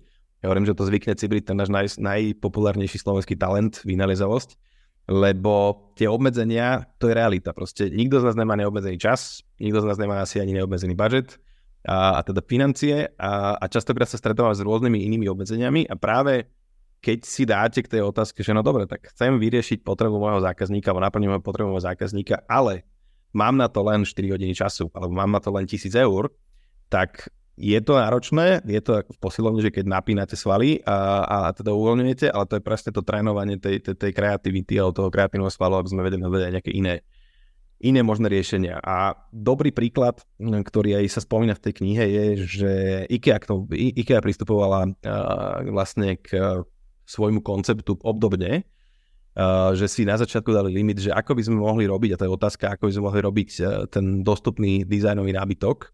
A keď sa nad tým zamýšľali, tak zistili vlastne, že čo je na nábytku drá, najdrahšie, je montáž a doprava tak v mhm. kreatívnom procese vymysleli to, že to hodili na zákazníkov, aby proste ten rozpočet mohli potom investovať do toho, že majú zaujímavejšie dizajny a, a robia to iným spôsobom a preto ich všetci poznáme po svete. Takže uh, v tom kreatívnom procese nebojte sa pracovať s tými limitmi a, a, a dávať si vyslovene akože také tie realistické obmedzenia, lebo asi nikomu teda nehrozí a podaj by to tak bolo, že nemáme obmedzenia, ale proste vždy tie obmedzenia budeme mať asi. A potom, čo dobre funguje, je uh, na, na rozprúdenie kreativity, že nebať sa, teda akože mať najprv veľa nápadov, kým máme tie kvalitné, potom vypnúť v sebe takého toho interného kritika, asi to poznáte hlavne, keď skupinovo sa bavíte v týme alebo s kolegami, tak každý z nás má v hlave toho Pala Haberu, ktorý povie, a toto je blbosť, toto nehovor. A toto sa teraz zamknite do garáže a ne, ne, nebojte sa akože to vypnúť, lebo dôležité je proste byť nekritický v tom úvode, že, že aby sme mali odvahu a mať veľkorysé nápady, tak nemôžeme sa kritizovať navzájom. A čiže to je ďalší bod, že, že vypnúť tú autokorektúru a nebať sa možno ísť aj za, za hranicu nejakej, nejakej teda veľkorysosti v tom rozmýšľaní. A potom extrémne dobre funguje vizuálnosť, že aj keď neviete kresliť, tak snažte sa kresliť čo najviac a kresliť veľa rôznych formátov. Na to dobre funguje také cvičenie, ktoré sa volá že Crazy Aids. Na to stačí, keď si zoberiete A4 papier, zložite ho tak, aby ste mali 4 ob- 8 obdĺžníkov z toho a pokúsite sa na tú vašu otázku alebo na to vaše zadanie, že nakresliť 8 scenárov a situácií, ako by ste ten problém vedeli vyriešiť. Máte na to len 8 minút, to znamená, že minútu na každý ten screen alebo na ten slide a dôležité, aby ste stále akože kresli niečo iné a nové a nové a nové. A, a potom na konci dňa väčšinou sú ľudia veľmi prekvapení, že čo zo seba sú schopní vydať. Takže to je len také ako jedno z mnoha cvičení, ktoré by mohlo byť užitočné, keď budete vymýšľať nejaké kreatívne nápady. Máš ešte nejaké takéto cvičenie? to sa mi páči, to som ešte nepočula, ale možno, možno čo tak používaš? Mm, veľa pracujeme s limitmi, že sa snažíme, že, že, že najprv teda ideme, že predstavte si, že, že nemáte žiadne obmedzenia, príde váš šéf a povie vám, že tu máš milión eur a rok času a môžeš vyvíjať koľko chceš. A, a tam väčšinou sa bavíme o tom, že, že, že čo sú, uh, že aké je to náročné, že keď nemám vlastne tie mantinely a od čoho sa odraziť. A potom sa práve v skupinovo rozprávame o tom, že čo sú tie limity, s ktorými musia pracovať. A, a vtedy sa snažíme prepájať, že od toho neobmedzeného do toho extrémne obmedzeného a keď urobíš 4-5 takýchto kolečiek skupinovo, vidíš tam tú kolektívnu kreativitu, kedy tí ľudia častokrát sa doplňajú a stávajú na tých svojich nápadoch. Kde jedno z takých pravidel je, že keď skupinovo brainstormujete alebo teda akože sa snažíte byť kreatívni, tak uh, nepoužívajte nie ale, ale skôr, že áno a. Že keď vám kolega povie nejakú blbosť, tak aby ste teda neboli kritickí, tak poviete, áno, je to fantastické a ešte by som doplnil toto a takto by som ten tvoj nápad vylepšil. A to zase vidíte, že čo všetko viete akože vytvoriť. A dôležité v tej fáze ani nejde o to, že aká je tá kvalita nápadov, lebo určite tam budete mať aj nejaké somariny. Dôležité je proste, že, že dovoliť si cibriť tú predstavivosť. Aby sme proste, že, že nenavrhovali niečo, čo už nám fungovalo, keď riešime problém, ktorý nevieme už dlho vyriešiť, Takže že toto je skôr o tom, že otvoriť vám tú hlavu a ísť do, do šírky a pozerať sa na ten uh, problém z iných uhlov pohľadu a otvoriť nejakú novú perspektívu. A, a potom je dobré, akože necháte nápady trošku vyzrieť, že, že vy určite to za jedno, dvoj, trojhodinové sedenie nevyriešite, alebo proste, že nebudete mať ten najlepší nápad, lebo potrebujete sa na to spí- vyspať, potrebujete nechať tie nápady pôsobiť a až potom neskôr to vydestilujete do toho, že čo bude to perfektné riešenie. Máš aj nejakú takú metódu, že ako vybrať to najlepšie riešenie, alebo že ako to vyškrtať? Demokratickým hlasovaním, keď ste v skupine.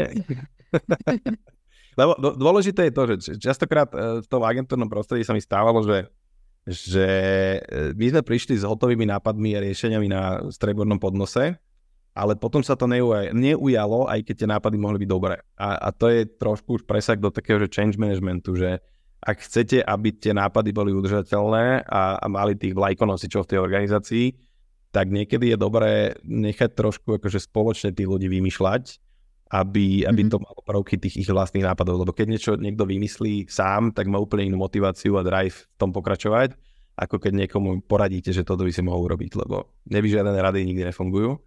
Takže, takže ja by som, že ten čas, že, že áno, že brainstorming som niekde počul minule, tuším, zase Mišo Paster si s tým pomôžem, že to je že vymyslená metóda konzultantov.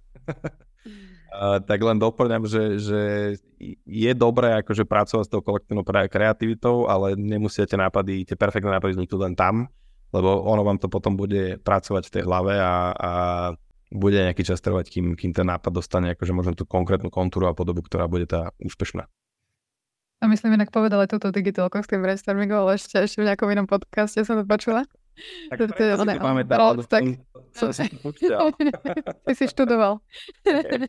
Super. Ešte tu máme otázku od Františka, on sa teda ešte uh, s tou, tou otázkou vracia k tým uh, dotazníkom. A pýta sa teda, že ako osloviť alebo získať vzorku potenciálnych zákazníkov na kvalitatívny rozhovor ešte v úplných začiatkoch, keď sa o produkte len uvažuje a nemožno sa oprieť o nejakých existujúcich, že čo by si odporučil? Takže asi nejakých taký, že on si určil nejakú cieľovku. Asi sa, ako sa k ním dostať, keď ten produkt ešte neexistuje, nikto ho nepoužíva. Skúste sa zamyslieť, že kde sa pohybujú, kde by ste mohli zachytiť. Akože, či už, ak, ak nemáte databázu, tak, tak prirodzene, že gerilovo, uh, že či už akože si ich vytipovať niekde na LinkedIn a skúsiť ich, im napísať, alebo možno aj nejaký event, nejaké konferencie, kde takí ľudia sa môžu pohybovať a viete ich osloviť, odchytiť. Je taká zase dobrá metóda, bol som skôr akože účastníkom takého pokusu, nerealizoval som ho ja, ale že presne jeden chalan proste rozbehal nejaký nový produkt a povedal si, že chce sa rozprávať so 100 ľuďmi, ktorí boli potenciálni zákazníci. A keď som sa s ním rozprával ja, tak ja neviem, či som nebol nejaký 87 v poradí alebo nejak tak. A reálne to fungovalo tak, že on nejakých prvých piatich oslovil v tej svojej komunite a, a potom si pýtal referencie, že kto ďalší by, by teda uh, mohol byť na to fit a tí ľudia odporúčali ďalej. A zase, že nie všetci sa budú chcieť rozprávať, ale to by vás nemalo odradiť, že proste stále pokračovať, až kým nedáte nejaký ten limit. Tu tá stovka bola taká, že to je osobná ambícia, osobná výzva, ale fakt akože keď urobíte 100 rozhovorov, ste stále akože zaujatí do tej témy a vie vám to dať proste úplne že nové obzory. Takže toto, to, toto by bol asi taký ten môj prístup, že, že nebať sa proste osloviť tú komunitu svoju, a aby vás oni nasperovali, tými rozhovormi častokrát vy, vy si vyjasníte tie myšlienky tretím, štvrtým, piatým rozhovorom a budete úplne inde v tej téme. Čiže uh, ono, keď budete mať otvorenú hlavu a bude vás to baviť, tak akože že vás to chytí a budete tam pokračovať. Ono by to nemalo byť len uh, pýtanie sa zákazníkov na nejaká jednorazová aktivita, že cvičenie pre cvičenie, ale ja si myslím, že my naozaj potrebujeme v spoločnosti proste organizácie, firmy, značky, uh, neziskovky, to je jedno, aká forma, ale že ktoré počúvajú, lebo máme, že extrémne veľa ľudí, ktoré majú extrémne veľa nenaplnených potrieb, ktoré sú brutálne príležitosti a keď sa to naučíme robiť, tak myslím si, že nás čaká, že je veľmi slubná budúcnosť. tak potrebujeme viacej ľudí, ktorí si osvoja design thinking. A František má ešte druhú otázku, že ako zvyčajne procesne prebieha dohodnutie dlhšieho kvalitatívneho rozhovoru, že či sa volá náhodne, alebo sa respondentom nejakým iným kanálom dohodne ten čas vopred. určite vopred, lebo zase chcete od tých ľudí ich čas, čo tiež nie je lacná záležitosť a je dôležité byť s tom transparentný a korektný, takže je dobré uh, sa s nimi dohodnúť vopred na nejakom konkrétnom čase, ktorý im najviac vyhovuje, aj tej forme, uh, či to bude telefona, či to bude nejaký takýto Zoom call alebo podobne. A, a práve vďaka tomu proste vy vytvárate aj ten, tú atmosféru tej dôvery, že lebo keď niekomu voláte, tak vy neviete, v akej situácii ho zastienete, čiže skôr akože v tom trojminútovom kole vysvetliť, o čo ide, že či majú záujem a potom si reálne s nimi dohodnúť termín, kedy budú viac v kľude, aby sa mohli sústrediť na tú tému, ktorú s nimi chcete preberať. Super, verím, že teda na toto sme ti tiež, František, odpovedali. Mne ešte napadlo, že koľko tam máš ešte kníh uh, nachystaných vedľa seba, že na čo som sa ešte nespýtala. Podľa toho môžem identifikovať. uh, vieš čo, mám tu, takto tu mám, mám Koľko raz, dva, tri. Wow, to ešte máme. Ešte máme čo, ak, ak vy vládete. dobre, dobre. V podstate prešli sme si ako keby ten uh, proces teda, že pýtanie sa, potom nejaké generovanie nápadov, vyextrahovanie nápadov, celé sa to potom možno nejakým tým prototypovaním, ako keby ukončuje, ak som to správne pochopila z toho, čo si povedal na začiatku. Že ako možno ešte, keď môžeš o tom povedať, že ako sa tvorí taký prototyp, že ako si určiť, že ako urobiť taký ten minimálny produkt, aby som sa teda do toho nepustila hneď e, vo veľkom a otratila investície na dva roky dopredu, že ako sa robí a potom iteruje možno tento prvý produkt, prototyp. Akože nejaký príklad, ak máš, aby sa to asi lepšie Hej. pochopilo účelom toho prototypu je urobiť nejakú akože rýchlu ilustráciu hodnoty, ktorú to riešenie má prinášať a nemusí to byť v prípade digitál, že nemusí to byť nakodená apka, nemusí to byť postavená nová budova, proste ideálne urobiť niečo malé, čo vás nestojí až tak veľa peniazy a energie. A možno mám taký príklad uh, z jedného hotela v Kodani, kde sa zamýšľali nad tým zase, ako zlepšiť skúsenosť svojich uh, zákazníkov primárne teda cieľe na, na aktívnych ľudí, ktorí teda okrem objavovania nových miest a komunít radi športovali.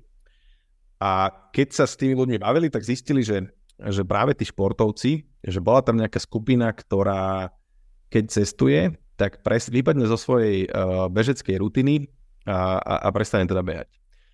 A keby zostali len pri tom, tak to je nejaké pozorovanie, že OK, tak cestujem, prestanem behať. Ale im to nedalo, aplikovali to, že 5 krát prečo a zistili, že vlastne taká Luisa, ktorá u nich bola a prestala behať, tak e, prestala behať kvôli tomu, že bola v neznámom prostredí a nevedela, kam si má ísť zabehať a nepoznala to tam a necítila sa s tým úplne komfortne. Tak ich prototyp uh, inovácie bol ten, že ich dizajner proste za 50 eur uh, dal vytlačiť takú tabulku uh, do lobbybaru, ktorý každé ráno teda recepčný vykladal. A hovorí, že poď si s nami zabehať. To tam bol proste pekne nadizajnovaný claim Uh, pri tom bare bola taká miska, na tom bare bola miska, kde boli uteráčiky, bohare, teda flaše vody a bola tam taká malá tabulečka, že uh, takto to funguje. Otočil si to a mal si tam 3 QR kódy, jeden uh, na uh, 3 km, 5 km a 10 km trasu. Reálne tie trasy mali nabehané tí zamestnanci hotela, okolo hotela v Stravápke, každý bez Stravápku používa a, a takýmto spôsobom viac menej akože, že dali priestor a príležitosť ľuďom, že si mohli zabehať okolo hotela po overených, zaujímavých, pekných trasách, ktoré boli pre nich inšpiratívne. A tak otestovali, že či tento typ e, služby alebo nejaké ponuky je pre nich zaujímavé, lebo videli tí ráno, tí, tí teda ľudia na recepcii, že kto si to využíva, kto nie. A potom si od nich brali spätnú väzbu. Čiže toto bol krásny príklad toho, že ako reagovali na nejaký zaujímavý podnet a za pár korún len teda za pomoci tých ľudí, ktorí tam boli, vedeli otestovať a, a všímať si a pozorovať teda, že ako tí ľudia využívajú túto službu a potom to vedeli integrovať ďalej. Príklad. Mm-hmm. Super. Tak to sme v podstate asi teda uh, už prešli ako keby celú tú cestu. Kľudne doplň ešte, že ak som tam niečo vynechala, že čo som sa nespýtala, alebo že ak chceš ešte kľudne toto tak nejako uzavrieť, že ako vyzerá celý ten proces toho design thinkingu. A keď už nemáš nič, tak pôjdem ďalej. Ja by som možno len doplnil tým prototypom alebo tým nápadom, že, že nápady na to, aby prežili, potrebujú štruktúru. A, uh, lebo keby sme boli platení za nápady, tak všetci sme milionári, takže tým asi uh, sa vieme stotožňovať viacerí, ale tá štruktúra znamená častokrát akože tá disciplína že, a, a tie návyky. Vieš, že keď ten test urobím alebo mám nejaký prototyp, príklad pri nejakej službe, tak to nie je o tom, že urobím jeden test, ale ideálne to testovať pravidelne opakovane a práve tou, tou repetitívnosťou vychytávať tie muchy a vyľaďovať to, lebo pravdepodobnosť, že, že trafíme ten nápad na prvú je veľmi, veľmi malá.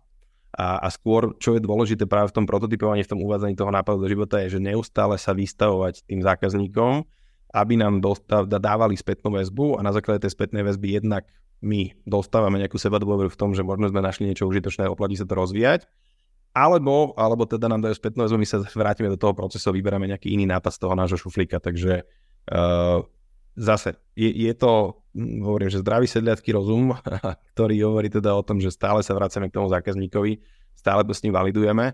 A možno by som len doplnil to, že aj, aj v tých službách, keď, keď sa bavíme o tom, že, že navrhujeme nejaké nové služby uh, alebo aj produkt, však v podstate to je uh, princíp je obdobný, že uh, častokrát by to malo byť o tom a zabudáme na to, že tá služba je o tom, že niekomu slúžim, čiže naplňam potrebu niekoho iného a, a keď ju naplňam, tak aby som ju vedel trafiť tým konkrétnym nápadom, tak to nie je len o tom, že naplním tú potrebu, ale aj, že ju naplním spôsobom, ktorý vyhovuje tomu zákazníkovi. Čo je príklad Netflixu. Predtým to bol Blockbuster, myslím, alebo teda ako sa to volalo originálne. A ich myšlienka bola, že si budeš môcť na prenájom proste vymieňať a požičiavať DVDčka a lenže hodnota super pre, pre ľudí, ktorí chceli pozerať filmy a nechceli si ich kupovať, ale forma, že by ste sa museli vrácať do tej požičovne, tak nebola úplne pohodlná, preto to hackli technologicky a Netflix to postavil vlastne na tom, že to vieme streamovať a máme to k dispozícii proste kedykoľvek zapneme počítač. Čiže dôležité je si uvedomať aj v tom prototype a v tej realizácii, že je to aj o tom, ako doručujeme tú našu hodnotu tomu zákazníkovi a to nie vždy trafíme na prvú. Takže nebať sa iterovať, opakovať to a mať v tom návyk, lebo keď niečo zopakujete 10 krát, tak zase viete o tom viac a je veľká pravdepodobnosť, že, že to máte vyladené, takže už to potom viete škálovať a optimalizovať ďalej. Mm-hmm, takže nečakať, až e, doma vyviniem nejaký dokonalý produkt, ale pustiť to von a zistovať od zákazníkov, že čo vieme vylepšiť. Uh, možno z tvojich skúseností, keď sa ty stretávaš uh, so svojimi klientami, ale možno ťa oslovujú, že ako to vyzerá na tom slovenskom trhu, že kde robia najväčšie chyby a je vôbec nejaké povedomie o tom, že existuje nejaký design thinking a že takto by sa malo premýšľať nad problémami? Určite nejaké povedomie je, že, že zase akože neobjavili sme v design thinkingu Ameriku teraz, úprimne, ale no, nemyslím si, že, že 98% Slovakov to ovládá a v tom ja vidím ten potenciál, že skôr to vrátim otázkou, že, že kedy naposledy ste zažili nejakú slovenskú službu, ktorá vám fakt ustrelila dekel a boli ste mega spokojní a mali ste pocit, že, že vás tá značka počúva. Uh, ja si myslím, že, že stále dávame akože veľký priestor pre zlepšenie. Uh, áno, sú, sú väčšie firmy alebo proste akože nadnárodné korporáty, ktoré majú svoje dizajnové týmy, majú svoje customer experience týmy, majú svojich service designérov, ktorí teda aktívne sa tomu venujú a strategicky, ale kde ja vidím priestor je práve akože teraz, že, že menšie firmy, malé firmy, stredné firmy, ktoré možno nedostáva sa k ním až tak veľa tej konzultačnej podpory, a, alebo teda tých akože, uh, formátov e, nejakého tohto poradenstva, lebo častokrát oni však tvoria, ne častokrát, ale dominantnú časť toho podnikateľského ekosystému a, a robia najlepšie ako vedia, ale verím tomu, že práve taký osvojenie si tohto mindsetu, zvedomenie toho ich tvorivého prístupu a nejaký strategickejší prístup tomu im vie pomôcť vyťažovať a hľadať nejaké nové príležitosti, ktoré, ktoré majú pod nosom a možno, že nemajú priestor sa im venovať. A keď možno takto za tebou niekto príde ako nový klient, tak sú nejaké také, že najčastejšie chyby, ktoré sa opakujú, že si to tak vypozoroval, že v čom robia najväčšie chyby, možno na takí tí menší podnikatelia? Vieš čo, nepovedal by som, že to je chyba, ale častokrát, keď si malý podnikateľ, tak nemáš veľmi čas sa zastaviť a zamyslieť sa nad tými vecami. Lebo, lebo riešiš tú operatívu, riešiš tú prevádzku, aby uh, si mal dosť klientov, aby si uživil tým, aby bolo na faktúry a tak ďalej a tak ďalej. A, a, a potom už prirodzene akože nezostáva ti čas pre seba a, a čas, čas na to, že pomalým trošku si diagnostikujem ten, ten svoj projekt a, a zamyslím sa nad tým, že čo sú možno nejaké tie moje uh, silné miesta, slabé miesta, ako ukopiť stratégiu. Uh, takže toto, že, že je, je náročné si nájsť na to čas a, a priestor, uh, rozmýšľať. A druhý ten rozmer je, že nie vždy tí, ktorí ten design thinking potrebujú najviac, uh, sa o ňoho aj zaujímajú. Že uh, ono to častokrát trvá, a to súvisí už so zmenou, že, že keď zavádzame nejaké zmeny, tak to je veľmi trpezlivá disciplína a trvá to. A, a zažil som situácie, kedy Eh, boli osvietení ľudia v nejakej firme, v nejakom týme a boli nadšení pre tú metódu, ale zvyšok firmy ešte nebol preto nadšený a keď sme skočili bez kontextu do toho, do, do toho nejakého procesu, tak potom sme sa motali a vedeli sme nejakým spôsobom zakopávať. A to, čo je preto dôležité a, väčšinou ako začíname, je to, že začneme tým základom. Že, že dajme si jeden deň spoločne v nejakom týme 8 až 10 ľudí, kedy sa vieme uh, pobaviť o tom, že poďme si zvedomiť ten náš tvorivý strategický proces a poďme si to vyskúšať na nejakých akože jednoduchších zadaniach, jednoduchších výzvach, čo nemusí súvisieť ani s vašou firmou, len ide o to, že aby ste, aby ste to vedeli navnímať a pochopiť, že kde by to mohlo byť pre vás užitočné. A väčšinou najväčšie aha momenty nastávajú pri tom, keď sa bavíme práve o tom, že ako dobre poznajú svojich zákazníkov a ako by ich chceli poznať. A keď potom idú do toho výskumu a rozprávajú sa s tými ľuďmi, tak keď sa vrátia, tak ten miera aha momentu je, že ako ďaleko sú tie ich predpoklady od reálneho vnímania zákazníkov a to je nádherné sledovať, akože to ma extrém baví. A, čiže áno, že zažiť si to na malom spolu a, a keď uh, im to dáva zmysel a vidia v tom priestor, príležitosť, tak potom už ideme do toho módu, že vyberáme nejakú konkrétnu výzvu alebo konkrétny problém tej firmy, organizácie, značky a prechádzame viac do detailov si tými fázami a, a, a rozoberáme to, že, že kvázi akože ich sprevádzam tým, tým procesom. Že nie je to o tom, že áno, tých 60 projektov, ktoré mám proste na konte vo vyššie, tak je aj o tom, že sme to dodávali ako taká externá predložená inovačná ruka pre tie týmy. Mm-hmm. Ale, ale počasie som si uvedomil, že, že potrebujeme aj zlepšovať takú vieš, ako kurz prvej pomoci, že, že nebudeš chirurg, ale vieš si pomôcť uh, nejakým základnými, uh, základných situáciách a, a tak to mám postavené ja. Čiže, čiže nejaký akože mm-hmm. základný diagnostický jeden deň a potom podľa toho, že akú tému alebo problém vyberieme, tak potom to rozvíjame ďalej.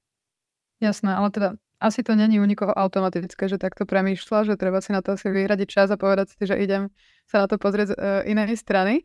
A František nám dal ešte tretiu otázku. Či máš nejaké tipy na to, ako sa čo najlepšie odpútať od pohľadu, respektíve reagovať na pohľad, všetko už bolo vymyslené, len sme to možno zatiaľ nevygooglili. Alebo či to nefunguje.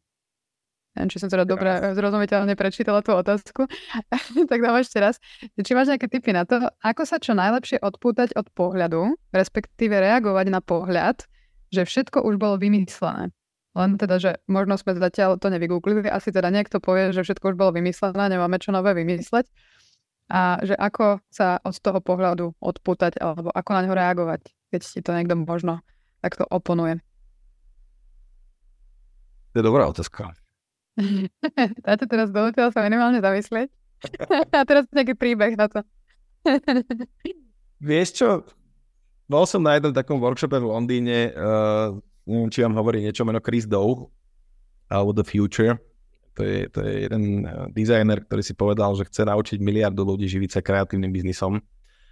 A, a presne sme tam rozoberali toto, že, že ale že jak byť unikátny vo svete, kde všetko sa kopíruje a chat GPT a AI a podobne, a on povedal, že áno, že však nič není unikátne, alebo to je taký nápad, ktorý máte, tak asi má miliardy ďalších ľudí, ale zase ja sa vrátim k tomu, že, že nápady sú tá ľahšia časť, dôležitá je tá exekúcia a myslím, že máme takú ľudovú múdrosť, že keď dvaja robia to isté, tak nikdy to nie je to isté. A, čiže skôr je to o tom, že hľadať tom tú unikátnosť, že ak aj konkurujete, alebo teda, že bojíte sa toho, že už to niekto vymyslel, teda prečo by som išiel konkurovať niečomu, čo už je saturovaný trh, tak skúste sa zase vrátiť tej, tej potrebe alebo tým potrebám tých ľudí, lebo nemáme perfektné riešenie. Však aj e, teraz som to čítal v ďalšej knihe, pomôžem si. uh, The Business of Design od Rogera Martina. To je 15-ročná kniha, stále veľmi aktuálna. On tam hovoril, že aj keď prišiel Steve Jobs, myslím, že s iPodom alebo s niečím takým, tak už prišli na saturovaný trh uh, s MP3 ale urobili to inak a urobili to tak unikátne, že aj napriek tomu proste boli úspešní a prekopali celý trhový podiel uh, vlastne v, tom, v tomto segmente. Takže ak sa chceš odputať od toho pohľadu, že všetko už bolo vymyslené, ja možno by som sa opýtal, že tak keď už je to vymyslené, prečo to ešte nemáme? Keď sa to nedá vygoogliť, asi to nebude také dobré. Super. Už myslím, že pomaličky sa aj končíme, ako keby ku koncu sa blížime s tou témou, aj s týmto rozhovorom už sme trošku natiahli 20 minút, tak možno, že ak uh, niekoho zaujala táto téma a chcel by sa viacej tomu venovať, viacej do možno sa naučiť aj takú tú prvú pomoc sam pre seba, tak máš nejaké odporúčanie, že kde sa vzdelávať alebo čo čítať, kam chodiť, kde nechodiť ako keby na nové podnety a dostať sa viac do hĺbky v tejto téme? veľmi veľa dobrých užitočných informácií má spracované uh, dizajnová konzultačná firma IDEO, mm-hmm. ktorá teda je na primárne na americkom trhu. Oni majú celú podstránku k design thinkingu, lebo oni sú akože najväčší popularizátor a práve na prelome uh, 2000 rokov oni teda sa zaslúžili tomu, že design thinking uh, bol široko, široko adoptovaný. Uh, potom sú to určite to kníh, čo som spomínal, uh, nejaké teda ďalšie tu mám poradí. Ukáž ešte, čo máš. uh, Quick Guide to Design Thinking je, je taký akože teoretický exkurs do toho, že čo je vlastne dizajnové myslenie. Trošku ťažšie sa to číta, lebo je to tak metodicky, ale ak vás to zaujíma, tak určite. A potom, no je toho veľa, že, že ne, nemám teraz akože vylistovaný nejaký kurátorský list, že toto sú tri typy, ktoré, to, ktoré treba robiť, alebo teda, ktoré si prečítať ak vás to zaujíma, tak mi kľudne napíšte, rád sa, rád sa podelím o to, ale, ale keby som možno mal povedať nejaké tri veci, tak v prvom rade, akože fakt, ak to myslíte so svojimi zákazníkmi vážne, tak sa o nich zaujímajte. Nesklzajte len do toho, že však mám o nich dáta, lebo tie dáta povedia len nejakú časť toho príbehu a vy chcete počuť práve tú hĺbšiu, podstatnejšiu časť, čiže nebojte sa pýtať dobré otázky, ak sa chcete zlepšovať pýtaní, tak potrebujete sa ich pýtať len viac a, a potom, čiže to, to sú také tie prvé dve, tri veci a, a, a tiež dôležité to odporúčanie v tom, že, že nebať sa experimentovať, lebo proste ne, ne, nikto neočakáva, že to dáte na prvú a že to bude hneď perfektné, ale, ale že práve tie postupné informované rizika a proste akože menšie experimenty, ktoré nemusia stať až tak veľa peňazí, tak vás dostanú k tomu, aby ste potom mohli ísť naplno do toho, čo už budete mať zvalidované a, a bude dávať zmysel. Super. A ešte mi napadla taká otázka, že opačne, že sú nejaké situácie, kedy sa vyslovene, že nehodí ten design thinking, alebo že kedy by to možno malo byť na škodu? Určite. Uh, sú to práve také tie, čo sme sa bavili, že keď je to riešenie jednoznačné uh, a, a proste nedáva zmysel okolo toho nejak špekulovať a, a veľa sa nad tým zamýšľať.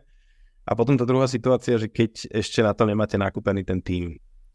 Uh, lebo tá metóda zase ako akokoľvek inou metodou alebo zručnosťou, že, že čím viackrát to zopakujete, tak tým lepšie a ľahšie budete schopní potom akože zvládať tie situácie, lebo ten proces za sebou prináša stále veľa neistot, kedy možno absolvujete prvé tri rozhovory a zistíte, že zatiaľ mi nič nepovedali, alebo proste som v tom stratený, že strašne veľa informácií, nevidím v tom ešte taký ten uh, nejaký väčší obrázok a tie prepojenia. Čiže uh, treba to proste opakovať a, a keď chcete preto natknúť ostatných, tak musíte si to zažiť najprv sami. Čiže uh, ne, nedáva zmysel v rámci akože takých tých projektov, že mám nejaký veľký problém a, a hneď tu idem presadzať novú metódu, že najprv je fajn si to trošku naštudovať, navnímať, skúšiť sa na nejakom menšom probléme, menšom projekte a keď máte tie prvé uh, úspechy a prvé pozitívne príklady, tak potom o to ľahšie sa potom inšpirujú tí ostatní vo firme alebo v týme, v ktorom fungujete, že však poďme vyskúšať nejakú novú metódu, ktorá nás môže dostať tam, kam sme sa ešte nedostali. Mm-hmm, super. A tým, že žijeme v takom digitálnom svete, tak eh, nedá mi sa aj neopýtať, že máš aj nejaké túly, vyslovene, že ktoré ti pomáhajú pri tom, alebo existujú nejaké také vyslovene softvery, ktoré vedia ľuďom pomôcť takým modelovaním možno tohto procesu, alebo niečo, čo tebe osobne pomáha? Vieš čo, áno, ale ja sa skôr snažím mať taký vyvážený analogovo-digitálny život, že veľa aj tých akože spoločných tréningov, workshopov, ktoré mávam uh, s ľuďmi, tak uh, snažíme sa, aby to bolo že fyzické, aby sme viac proste sa odpojili od toho digitála, neboli rozptýlení, že vedeli sa sústrediť a trošku akože inak na to pozerali. Ale čo sa týka akože túlov, tak najviac počas covidu, tak potrebovali sme tie workshopy ešte aj virtuálne, tak uh, ak nepoznáte, odporúčam už Miro, alebo teda Miro, Miro Board, mm. virtuálnu kolaboráciu, kde aj k design thinkingu je strašne veľa nejakých šablón a frameworkov, ktoré môžu byť teraz užitočné, takže toto je taká srdce. Keby sa s tým niekto chcel hrať. Super. A už sa aj pomaličky teda sme dostali ku koncu, tak eh, ak ešte chceš niečo povedať predtým, než eh, vyhlásime teda tých víťazov, som že si zapisoval, takže určite máš už poznačené. Tak je ešte niečo, čo by si tak chcel odkázať našim divákom? Mm, tak hlavne by som sa chcel poďakovať tebe a Digitálnej univerzite za uh, možnosť zdieľať uh, a teda byť tu s vami a mať príjemnú debatu. Uh, to, čo by som chcel odkázať zase, ja mám takú skromnú víziu, že, že rád by som teda prispel tomu, aby, aby sme mali na Slovensku aspoň tisíc organizácií, ktoré počúvajú svojich zákazníkov, lebo teda verím, že, že ak sa budeme zaujímať o potreby iných ľudí, tak to je hlavná cesta k tomu, ako sa nejak zmysluplne rozvíjať. A, tiež by som sa tým chcel pozbudiť, že nevždy to musí byť len nejaký akože komerčný projekt. Že, že možno, že nie ste marketer alebo nie ste podnikateľ, ale máte v hlave nejakú myšlienku, ako zlepšiť nejaké vaše okolie alebo proste heknúť uh, témy, jak sme spomínali, proste vzdelávanie, environmentálne témy a podobne, tak aj tam v tom vašom vlastnom projekte vám vie toto pomôcť, čiže toto sú také moje odkazy, ktoré by som bol rád, keby rezonovali ďalej. Tak, no, hlavne aj vo verejnej správe by mohol niekto sa k tomuto si to získať ako srdcovku. To by určite mnohí ocenili. A ešte tak, než teda prejdeme k tým výhercom, ostala ešte nejaké knihy, že by sme to možno tak zrekapitulovali a ukážeš všetky? Ďalšia kniha uh, Good Services od Lou Down, uh, ktorá popisuje 15 princípov uh, dobrých služieb. Uh, tri, ktoré by som vypichol sú, že dobrá služba teda rieši potrebu zákazníka, poskytuje mu hodnotu spôsobom, ktorý mu vyhovuje. Dobrá služba je taká, ktorá uh, je zisková alebo teda ekonomicky výhodná pre organizáciu, ktorú poskytuje a zároveň procesne nenáročná na poskytovanie, čo súvisí aj teda s nejakým akože, vylepšovaním tej organizácie a, a schopností. A v treťom rozmere teda má pozitívny dopad na spoločnosť svoje okolie. Takže to je taká myšlienka, ktorá je inšpirujúca. Potom odporúčam určite do Business of Expertise pre marketérov a ľudí, ktorí máte agentúry, ktoré poskytujú profesionálne služby. Tak David C. Baker je človek, ktorý učí konzultantov, ako konzultovať a ako, ako zhodnocovať svoju expertízu a skúsenosti. No a posledná kniha je Power of Moments, ktorá je uh, veľa o tom, že ako, uh, aké, aké typy zážitkov zažívame a ktoré sú tie, ktoré nás transformujú a menia. A je tam jedna veľmi dobrá otázka, ktorú teda rád spomínam ako príklad, kedy, myslím, že to bolo v Amerike, nejaká teda riaditeľka na základnej škole dostala za úlohu, že tú školu má dostať do lepších vôzovkách čísel a lepšie situácie, lebo tam boli veľmi demotivovaní študenti a rodičia. A ona tú svoju iniciatívu postavila na tom, že chodila na návštevy do domov a, tým rodičom a pýtala sa jej otázku, že čo môžem urobiť preto, aby som sa postarala o lepšiu budúcnosť vašich detí. A táto otázka naštartovala takú vlnu súdržnosti, že, že tí rodičia medzi sebou si hovorili, že a u vás už boli? A že všetci učiteľia vlastne takto chodili. A ten dopad to prinieslo, že po dvoch rokoch sa im vlastne podarilo tak nakopnúť tú svoju komunitu, že rodičia, ktorí v živote predtým nechodili do školy a ich nezaujímalo to, že ako tá škola vlastne funguje, tak prišli všetci na nejakú koncoročnú konferenciu, kde teda vyhodnocovali, ako sa im darí a, a vlastne našli tú spoločnú tému uh, budúcnosť svojich detí aj potom akože o mnoho inovatívnejšie prístupy, ako, ako sa rozvíjať a, a ukopiť to vzdelávanie. Takže Power of Moments je, je posledná knižka z dnešného neformálneho knižného klubu, ktorý sme si tu zorganizovali. Super, ďakujem, že si to takto prichystal. A teraz teda môžeme ísť na to, že vyberieme tie tri otázky. Ak máš teda poznačené, alebo kľudne si pozri, že ktoré v tebe tak najviac zarezonovali. Ja si to tu poznačím a mhm. napíšeme vám teda ešte reakciu na ten komentár, potom aby ste vedeli, že ktorí to boli. A potom no. vás teda môžeme teda prepojiť. Početnosťou vyhral Frajtišek, dobre som to pochopil? Tak áno, ten mal minimálne tri otázky, pokiaľ to a, dobre vidím. To, to je môj prvý výber, že, že pýta dobre, sa, super. sa dobré otázky. A všetci sa zapýtajú dobré otázky, ale teda musí vybrať troch. A druhú otázku by som vybral, že ako dostať odpoveď z nespokojného zákazníka. Myslím, také tam bolo. Mm-hmm. No. Áno, to, mal, to bola myslím Margita, tak to si značím. Tretia... Ale zespokojná. Mhm, máme, dobre, pokračujem. A tretia tá otázka zaujal ma rodinný remeselný podnik, čiže ako motivovať mm-hmm. zanechať, zanechať recenziu. Dobre, ja si toto ešte hľadám, aby som si poznačila, to bola myslím...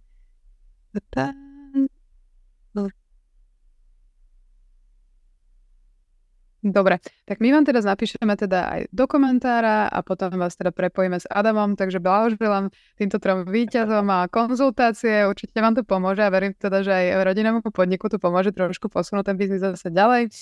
A ja ti teda ešte raz veľmi pekne ďakujem, Adam, za všetko, čo si dnes s nami tu večer pozdielali a verím teda, že divákom to dalo e, minimálne nejaké inšpirácie, že sa dozvedeli niečo nové a zaujímavé. A ďakujem teda veľmi pekne aj všetkým, ktorí s nami vydržali takto do konca. Bol to taký dlhší rozhovor, ale bol veľmi zaujímavý, verím, že aj plodný teda pre vás. Takže ďakujem veľmi pekne ešte raz, že si tu s nami bol. Veronika, ďakujem za príležitosť a želám všetkým pekný večer a držím palce s projektami. Pekný večer, ja prajem mať sa ahojte, vidíme sa teda na budúce. Ahojte.